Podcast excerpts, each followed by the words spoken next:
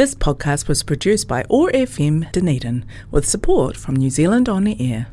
It's been something of a radio personality and has sung on shortwave radio to Australia and the Pacific nations for 30 years. However, the early recordings failed to reflect the versatility of the bellbird, with its wide variety of liquid notes and artistically placed clicks and bell-like sounds.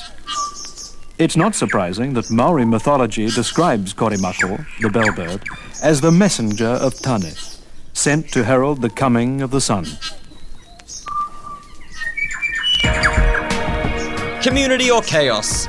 We can construct and nurture community or fall into chaos. Over the next hour, Marvin Hubbard hosts conversations toward creating a fairer, more equal society. Community or Chaos is made possible with the support of Quakers Aotearoa. You'll find them online at quaker.org.nz.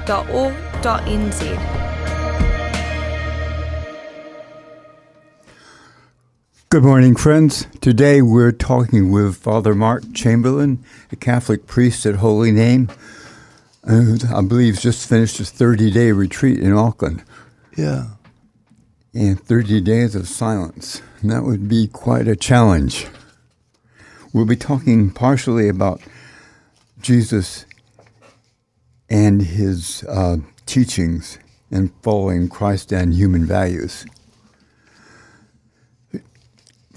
Mark, Jesus Christ, as well as being a mediator and mirror of the divine, was a teacher. How important is his role as a teacher, and do his followers need to take his teaching seriously? Well, it's so important to realize we don't have all of the answers of how to be human. And when we consider Jesus and consider him deeply, something can happen deep in our hearts. We resonate because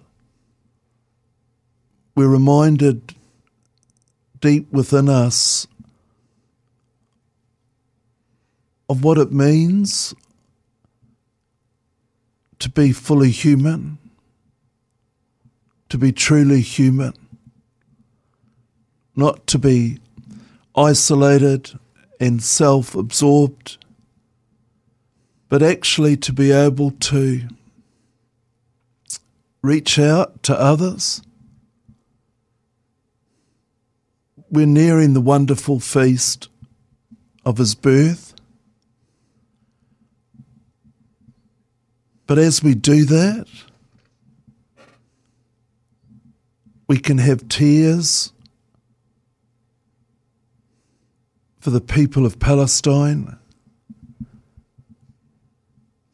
for the people of Israel and the peoples of the Ukraine and Russia. But in fact, well over a hundred conflicts happening in our world presently. But faith in Jesus brings us to see this. Luke tells us that Jesus looks over Jerusalem in tears. Sometimes we can feel quite powerless. What can we do? What how can we possibly stop such a large conflict or prevented a genocide occurring? And it's that powerlessness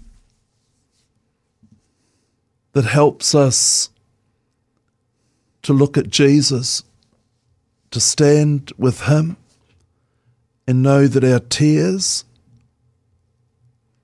for our world, no matter where the conflict is happening, our tears and our prayers matter.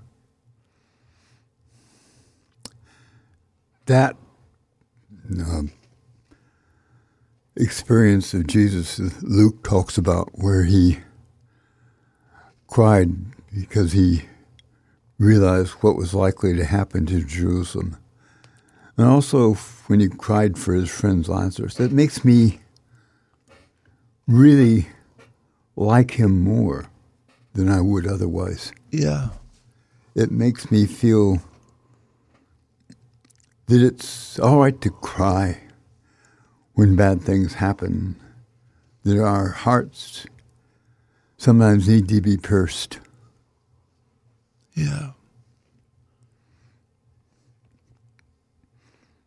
Because when we are affected deeply, it's no longer logical, it's no longer a cognitive experience. But we allow ourselves to feel, and quite often our tears can say much more clearly what's actually our experience. And as we know, they can be tears of pain and those tears of grief, but they can also be the tears of wonder when we see um, the beauty of this season and see again what it is to notice sunlight on trees. And so our tears are such a gift.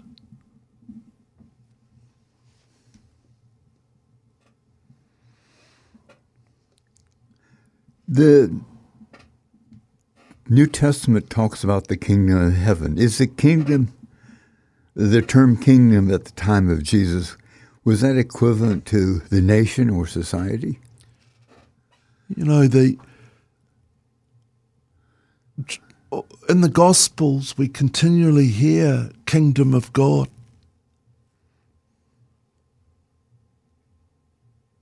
But to realize that this is not geographical, to realize that it's actually about ourselves allowing the life of Jesus to help us, to help others. That the kingdom of God isn't a place, but it is more about kindred, looking after our own kin, looking after our sense of relationship with every human being to kind of have that orientation in our heart where every person, regardless of ethnicity, regardless of uh, socio-economic status, regardless of gender, any of the isms that can divide, to realize that the kingdom of God is about knowing that everyone is our own kind. Is it sometimes important to seek what we have in common as well as what we have as differences? It's always much better to seek what we have in common, to reach for common ground, to work from that place of what we share equally in common. Because so often differences allow us to move away from our heart and we no longer respond, but we end up reacting or we end up moving into our thinking and our thoughts and even get into the uselessness of debate instead of coming to the place that we all have blood. We all need warmth, shelter, food.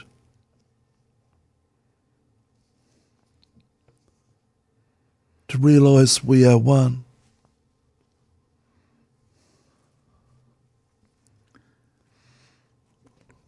Do you feel like it's part of Christian commitment to follow Jesus as a disciple? Does that mean being that Jesus that Christians include serious thought about the ethical and social teachings of Christ?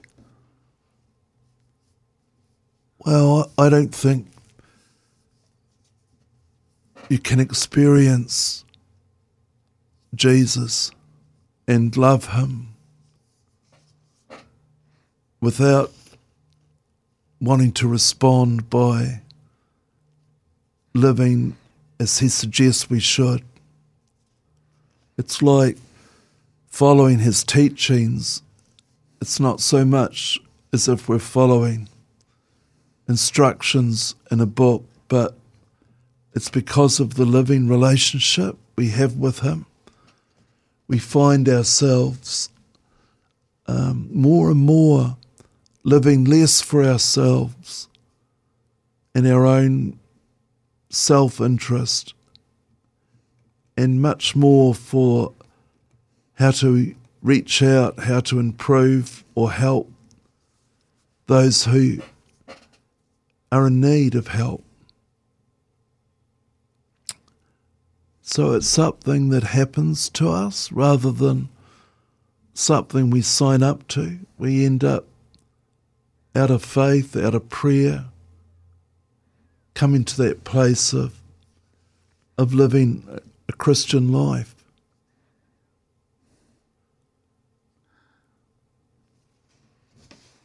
Is it a combination of personal commitment to the needs that you feel and also building structures that make it easier for people to live? Well, I think it's it's realizing that um,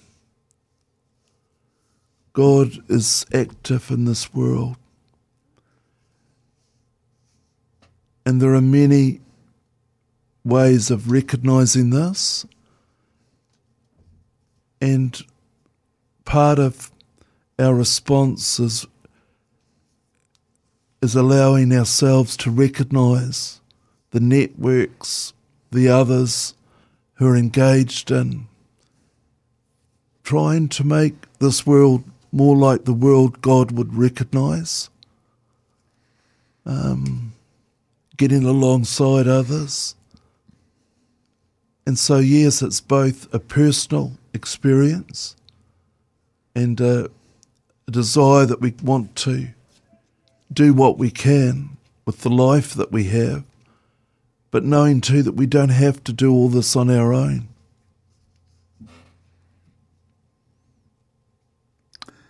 The first Labour Prime Minister, Michael Joseph Savage, called the welfare state practical Christianity. What does our unwillingness to do what's necessary to feed the hungry, house the homeless, and visit and show mercy to prisoners in Aotearoa, New Zealand?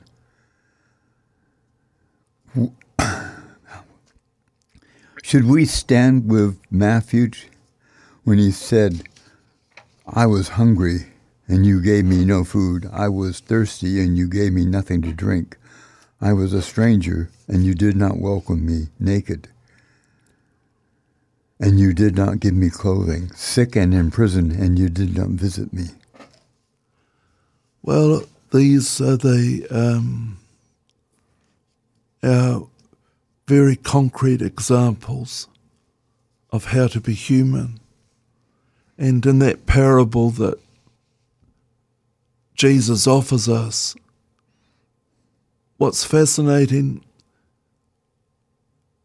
is that those who did this work say to him, When did we ever see you like this? In other words, they simply reached out to prisoners, the sick, those who are homeless, those who are hungry, because of their own life of trust in God and realizing we're all one. So, yes, the words of the first Labour Prime Minister are true and accurate words. But our present systems today have moved so far from practical Christianity. And the emphasis is different, it's not gospel related. And that's the tensions that we keep encountering. Haven't we always had a a balance to a tendency for those who find power or have power to to want to increase power and and to um, increase greed. It feels like it's more important for the economy to grow than for people to have meaningful good lives and for the for nature for creation to flourish. Yeah. well i play some christmas songs now and this is marian anderson. She was a black classical singer and she once sang beneath the lincoln memorial in washington d.c she sang there because the daughters of the American Revolution wouldn't let her use the opera house. And Eleanor Roosevelt uh, suggested this.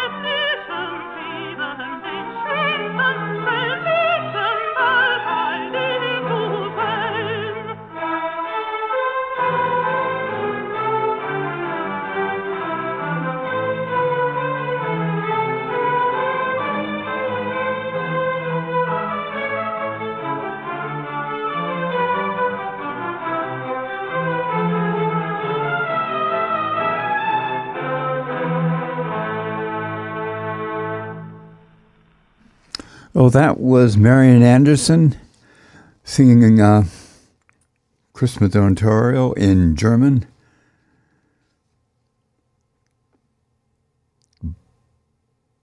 Bach.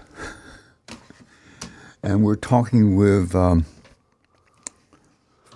Father Mark Chamberlain about, um, I guess, about Christmas in a way, that we seem to be talking about Jesus and his teachings and his inspiration and how we're sometimes inspired.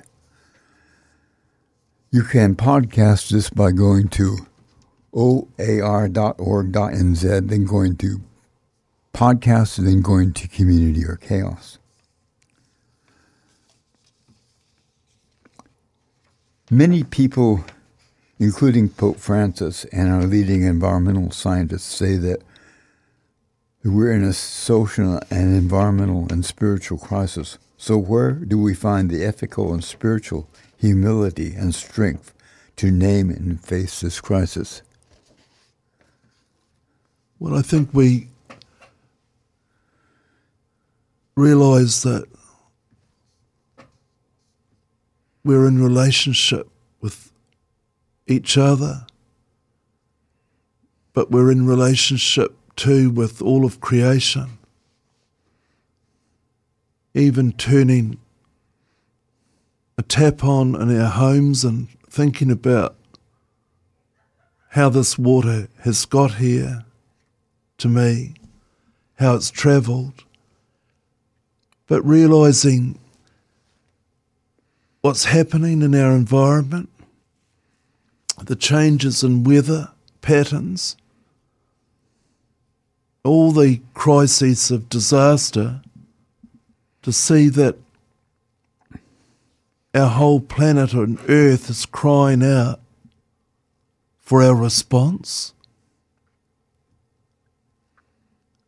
And to appreciate that we are not separate. We can't close ourselves off in some isolated way. So that we in atolls in the Pacific are threatened with being flooded with water, seawater, where people are suffering due to a lack of water. We can't remain disconnected. So, in ourselves, it's realizing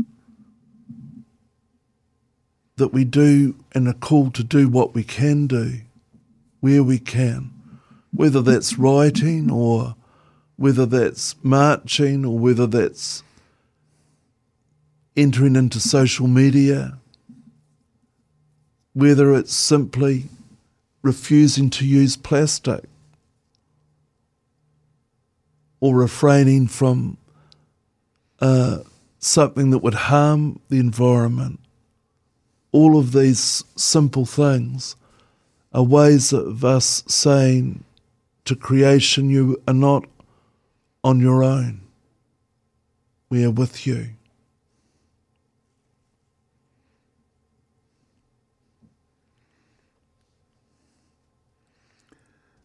Could you talk about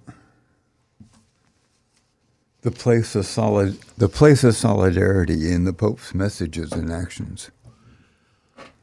Well, I think what we see in the life of Pope Francis is his refusal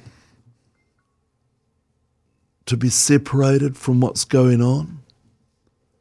And he continually tries in all kinds of ways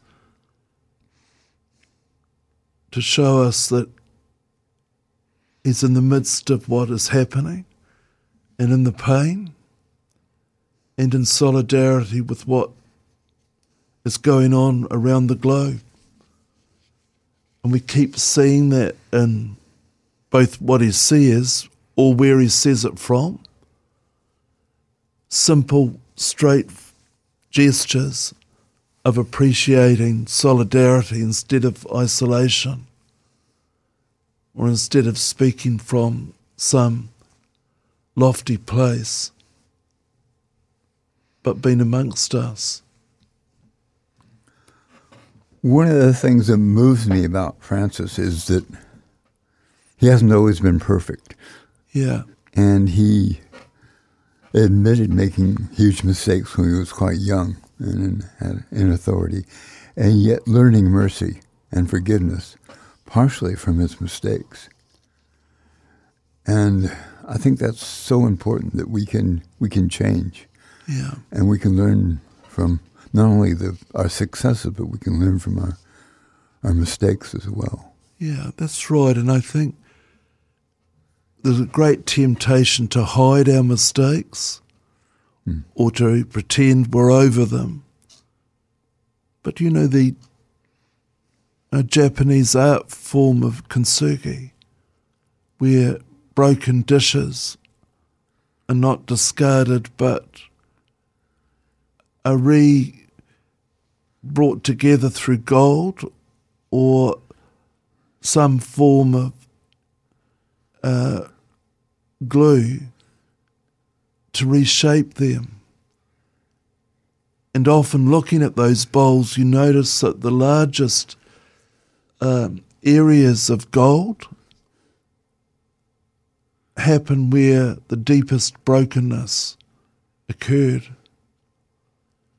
And so it's really our brokenness, our vulnerability, our not getting it right. Mm. Always, every time. Mm. That's what Leonard Cohen said in one of his songs.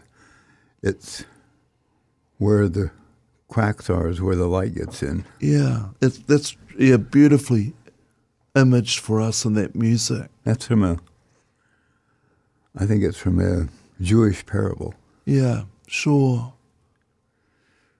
But it's like we live in a culture that's so clear on shaming. And people who've made mistakes are exposed and shamed. Just as we're encouraged to have the most perfect body or to sing in the most perfect way instead of realizing just as we are, who we are, as we are, we're called simply to love, to reach out, to be with others. And even in our life story, to realize yes, the mistakes I've made, I can feel sorrow for them, but I can also feel an appreciation that this was how I was. And I've learnt and discovered and been helped to see life more deeply now because of these mistakes. It's, you know, the harm that perfectionism can do at all kinds of levels.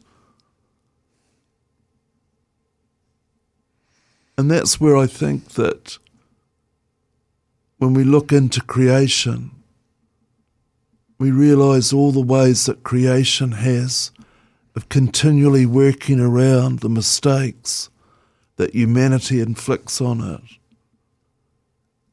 and its insistence for life and growth. That too helps us to hold on to what really matters.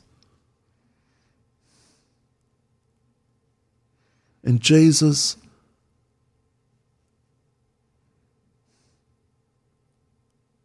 isn't born in a perfect place.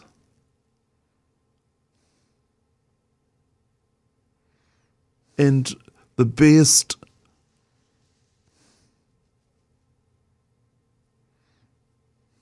neonatal teams aren't available.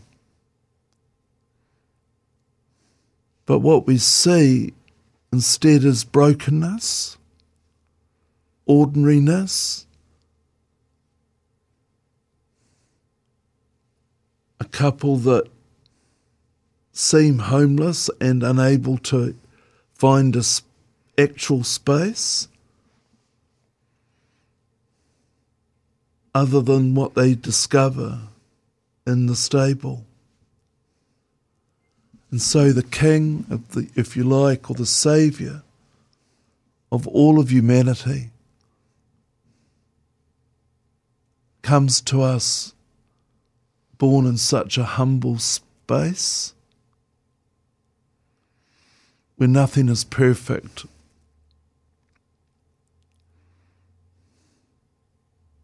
But there is a light that inspires and calls us to see a light that darkness can never extinguish. Do you think more prisons will make us better people? I think that the need for more prisons or the discussion about more prisons highlights how far we've moved from the words of Michael Joseph Savage that for people to be incarcerated and for the need for them to be there and the desire of others to keep them there means that we end up treating other human beings as different from ourselves and we lack empathy for them. And then, should we be surprised that they seldom show empathy towards us? Because prisons aren't able to heal what needs to be healed from places of respect and love.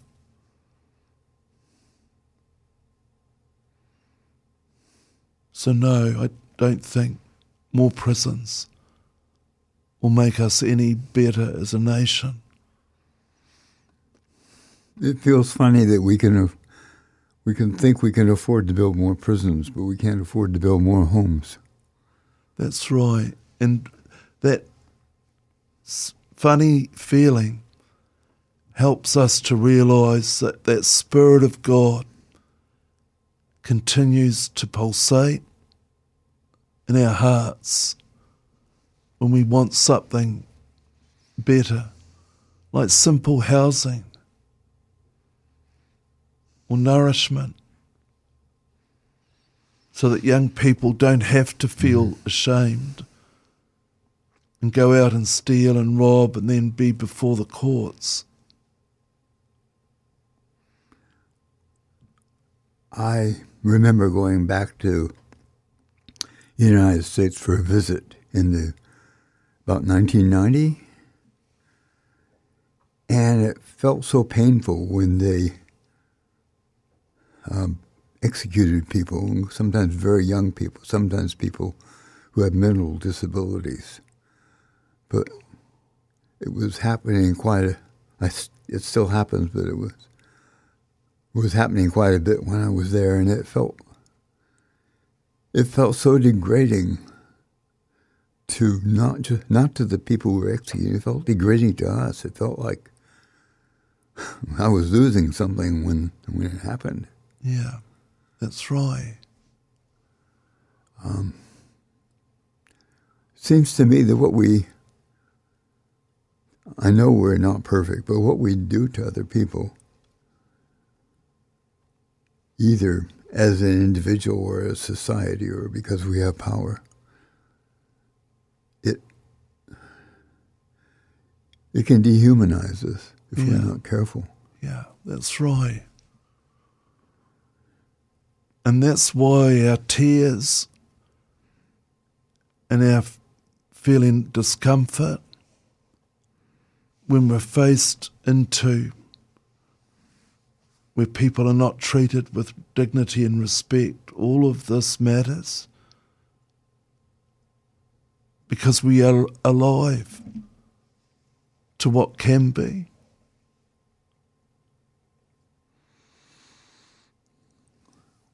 What does it take to restore hope and faith from despair.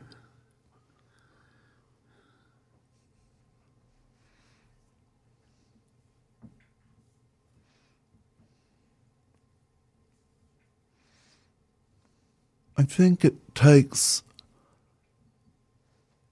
an openness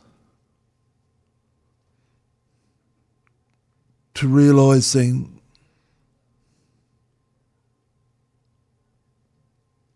although we might feel powerless to do something,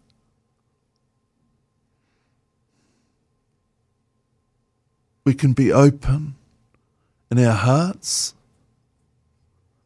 to educate our hearts to love silence and to be on our own and to realize that actually we're not on our own. To come to a deep place of moving away from smartphones and constant noise and rapid information available online or in all kinds of forms, but so little reflection, so little consideration of what it's about. And it's really our stillness or our educating ourselves to have a taste for silence, that we can be helped, not to be dis, uh, dehumanized, but helped to appreciate the presence of God in this deeper movement of God's goodness in this world. And even though we cannot see an answer to this particular situation, nevertheless we are entrusting ourselves beyond ourselves. My wife died a little over a year ago, and I live in a in uh, Dunedin North, up on the hills, Mount Mara, Normanby, and the after she died, the people there surrounding me, my close neighbors, were so helpful. I learned so much about them, and they were so, they still are. In fact, I've, in some ways, I'm closer to my neighbors than I ever have been before. And that helped me not only go through that, but it'll help me realize uh, in practice what being neighbors can be. Yeah, that's right. Because to hear the pain of another and then to reach out elicits what's actually so good in the human person. And without saying, that I feel your pain, or without saying that um, we are one. Whenever any person is suffering, in a real sense, we all are. But love and care and support, all of these different behaviors, these ways of being human, remind us that there is deep hope around and that we can taste light again.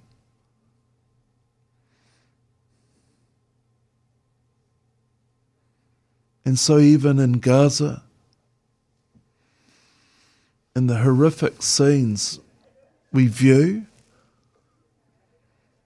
to see hospital staff trying to do their absolute best and to see people holding those who have been wounded or died this care and this love in the face of such terror and horror. It's in times of silence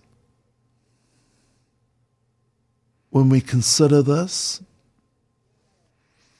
that we can move and taste again something of hope. Because despair fills us with noise. Isn't it a sign of hope in a way that so many people are protesting against the the way Gaza is being treated? Definitely, because protest is it's one form. It may not be able to stop what's happening, but it certainly is an expression to express the horror, and it's an expression that comes deep within our hearts that when we're affected, we need to do something about this. So it's just like when your neighbours hear that your wife has died, stirring in their hearts. I need to do something about this. I need to somehow reach out and respond. And I think our marching are expressions of support for those suffering in Gaza.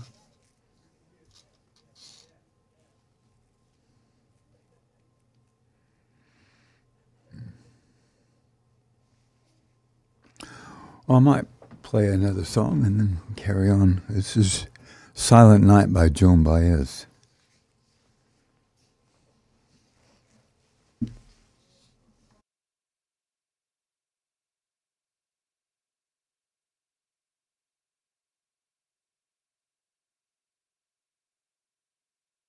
Rejoice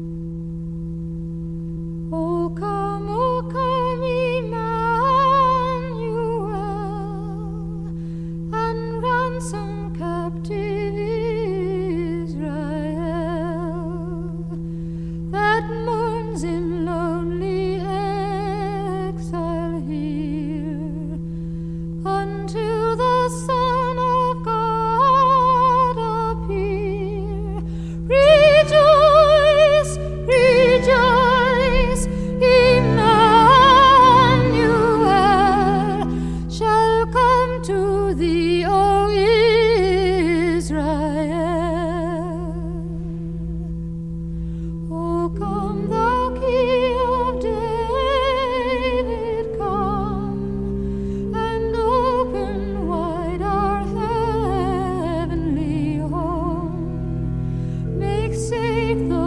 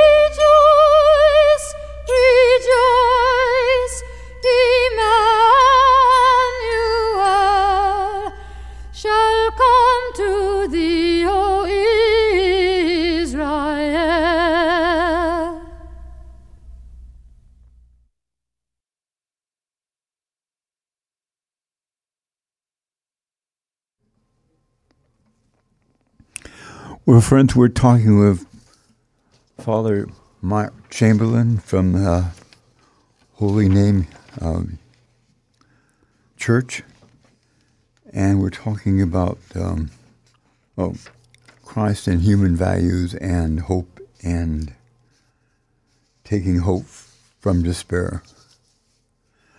Could you talk about Paul's comment in Romans? Now, hope is is seen. Now, hope that is seen is not hope, for who hopes for what is seen? But if we hope for what we do not see, we wait for it with patience. I think to realize again and again that as we come into Christmas, we're reminded we're not in control. That what we see are our efforts, but what we're invited to reach deeply into is to appreciate the initiative of God or God's imagination that's beyond us. And Paul here reminds us that it's not the obvious, but it's actually something that he says elsewhere that no eye has seen or ear has heard, something much more beyond us.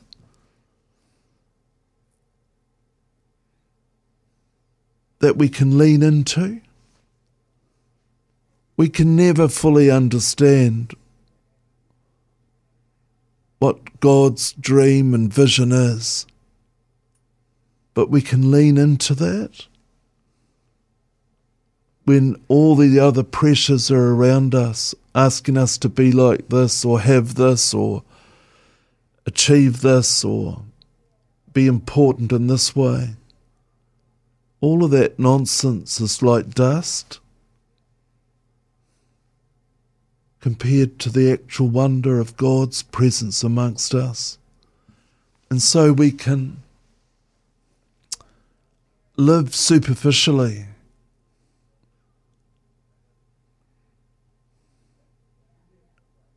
and not deeply. But the feast of Christmas, it's an invitation for us to reach deeper. And even though we live in a world where child poverty is increasing, as is homelessness, drug addiction, the pains and horrors of Gaza, the Ukraine, in a world that is in pain with climate and environmental change. It's almost as if, in the midst of all of that, and not disregarding what's happening to ourselves. It could be a diagnosis or a relationship that is taking another turn in our lives. To come to a place of knowing that we're not on our own.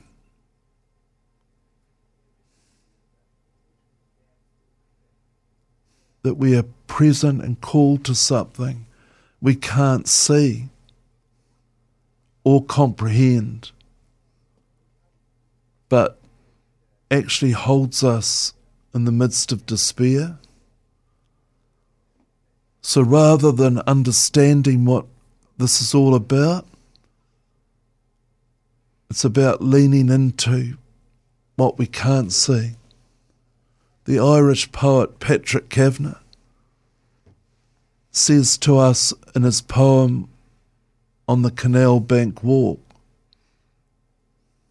My soul has grown tired and weary, longs for blue and green things, and arguments that can never be proven.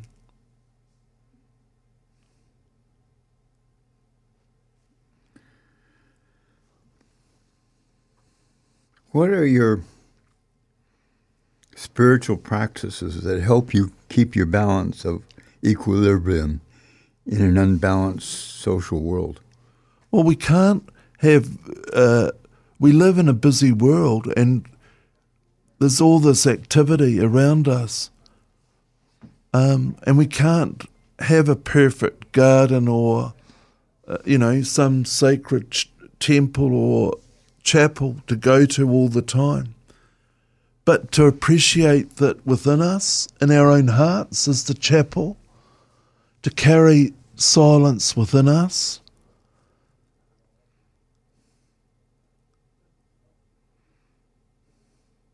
For myself, I I value the time I can have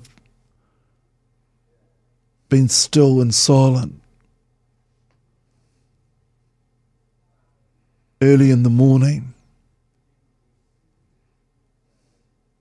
The silence, the space, and just leaning into the mystery of God.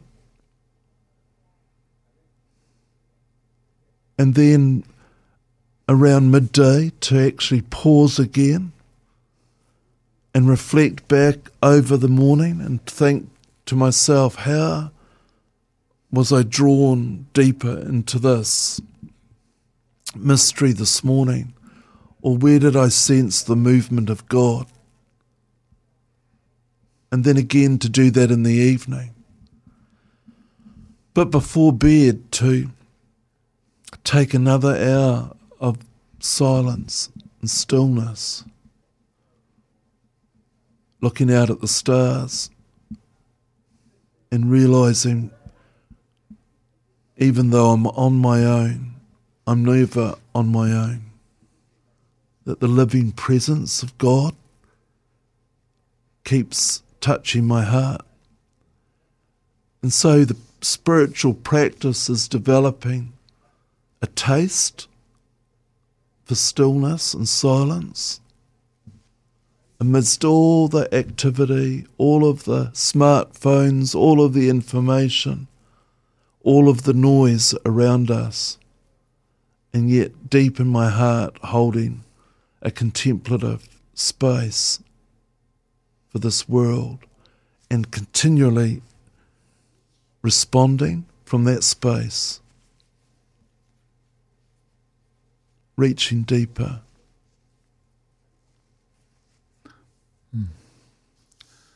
Well, thank you very much for being with us. I really appreciate it.